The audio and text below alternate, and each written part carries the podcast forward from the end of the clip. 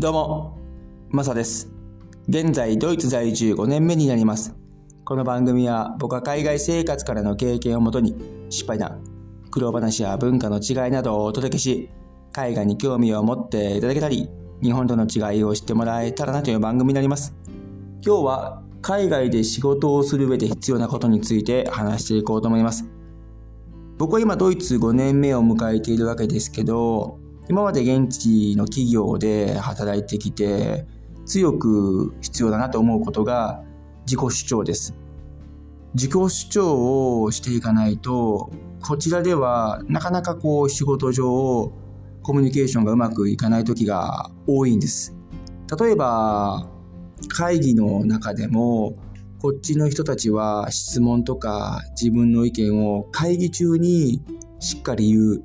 で、これがですね、上の評価に値したりとか、で、何も言わない人に対しては、あまりこう、評価が良くないっていう風になるんですね。で、僕はもともと会議とかそういう場ではあまりこう、発する方ではなかったんですけど、こっちに来て徐々に変わっていってます。最初来た時は、こっちの人の会議を見てみると、怒ってんじゃないかなっていうところもあったりとか、もう、語気も強めて、すごく自分の意見を言ったりとか、いや、それは違うとか、うん、受け答えもお互いそうですけど、自分が自分がという形ではなるんですけど、最終的にはちゃんとそこも議論し合って、落ち着くという形になるんですけど、後々そういう人というのはしっかり評価をされてるんですね。そして周りの人たちもそういう意見をする人に対して何も言わないというか、そういう人たちもその人を評価をしているというところがあります。ただ、僕はその時見ていて、あ、そんなに言っても大丈夫なのかなとか、えーそこまで言うんだとか、上司がいる中で、そういうことも言ってもいいんだとか、ちょっとですね、やっぱりそこは文化の違いを大きく感じた面があって、そもそも外資系でグローバル企業で日本の時働いてたんですけど、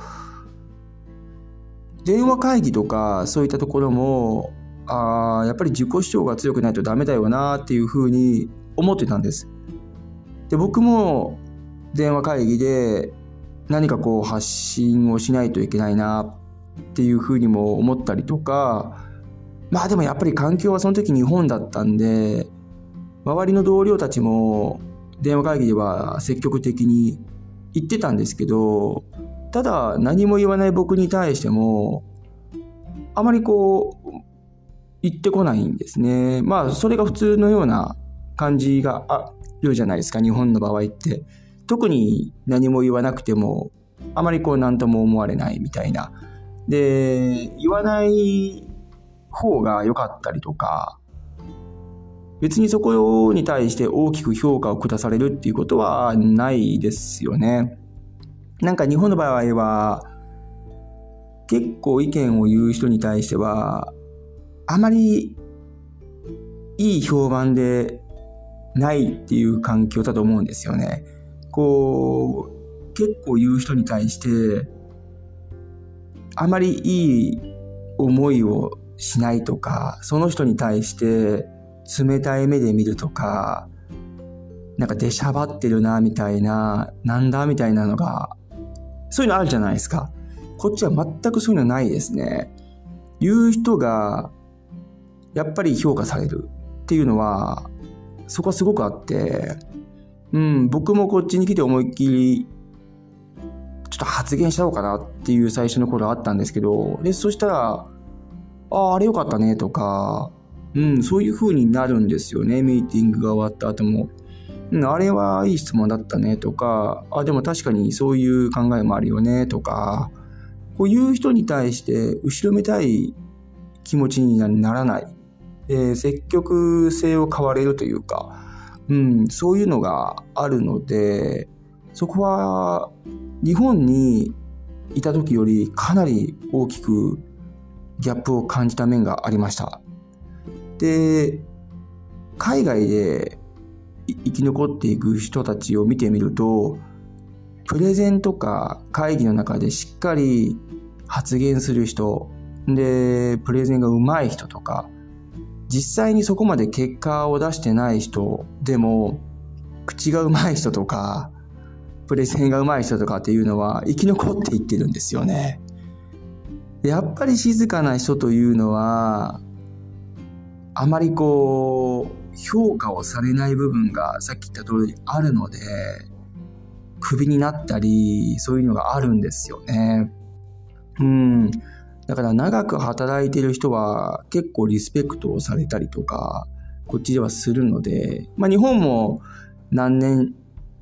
解禁賞みたいな、そんなのがあるじゃないですか。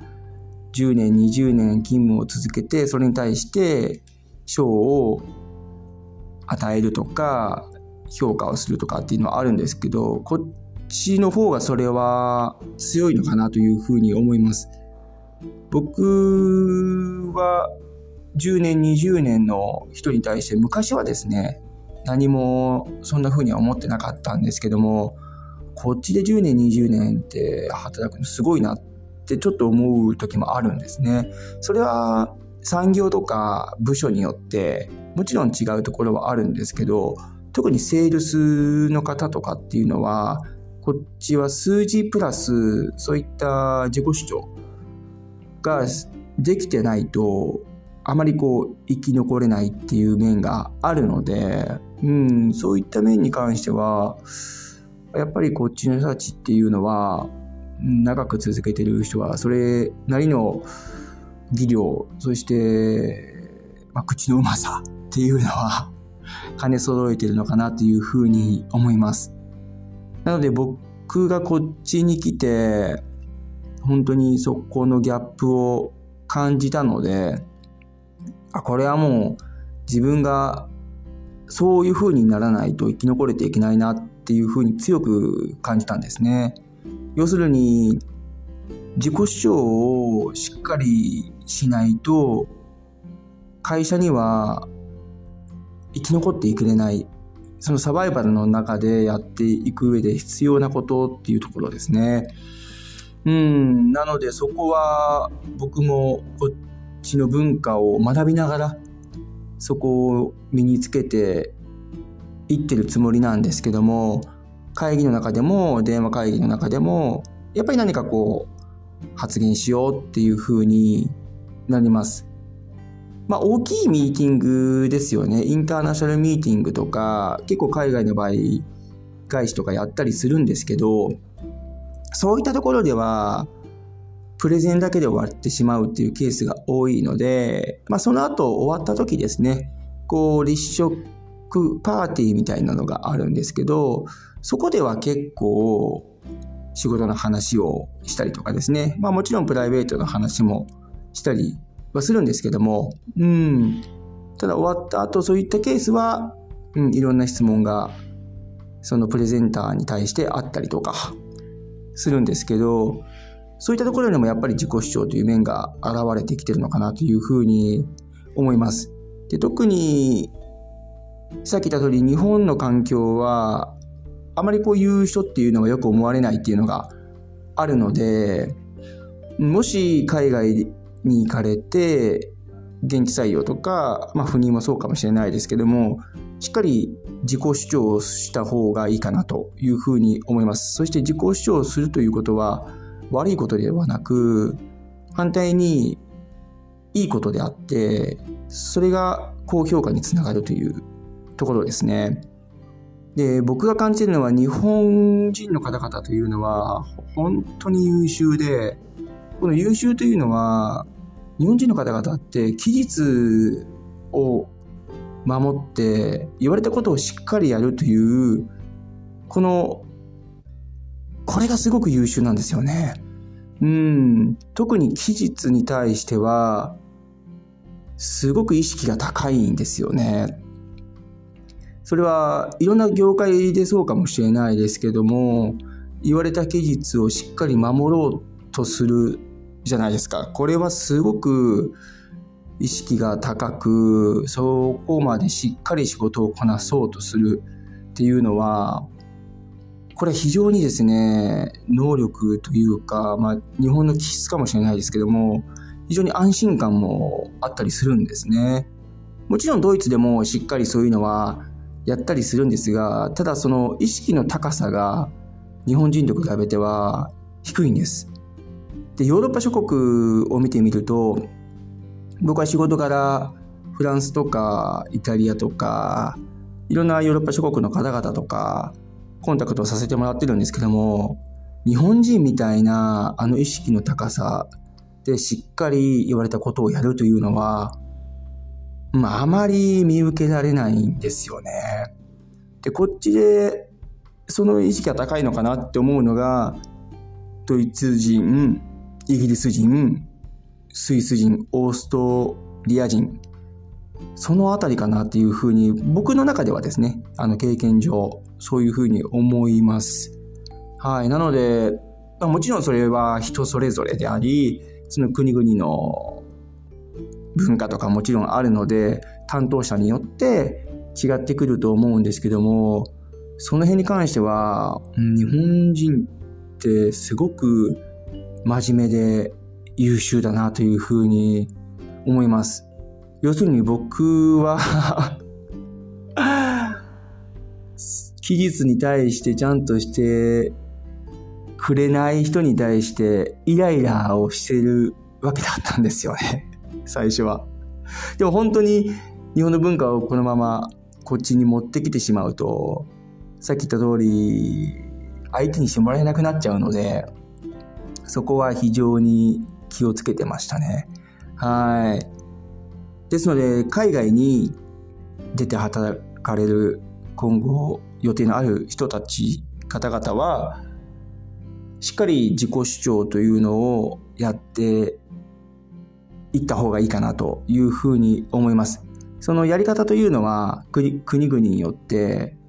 違うところがあるかもしれないですけど、あと言い方とかですね、というのはあるかもしれないですが、ただ自己主張をしていくというのは大事なことだというふうに僕は強く感じております。はい。何かのご参考になれば幸いです。今日は仕事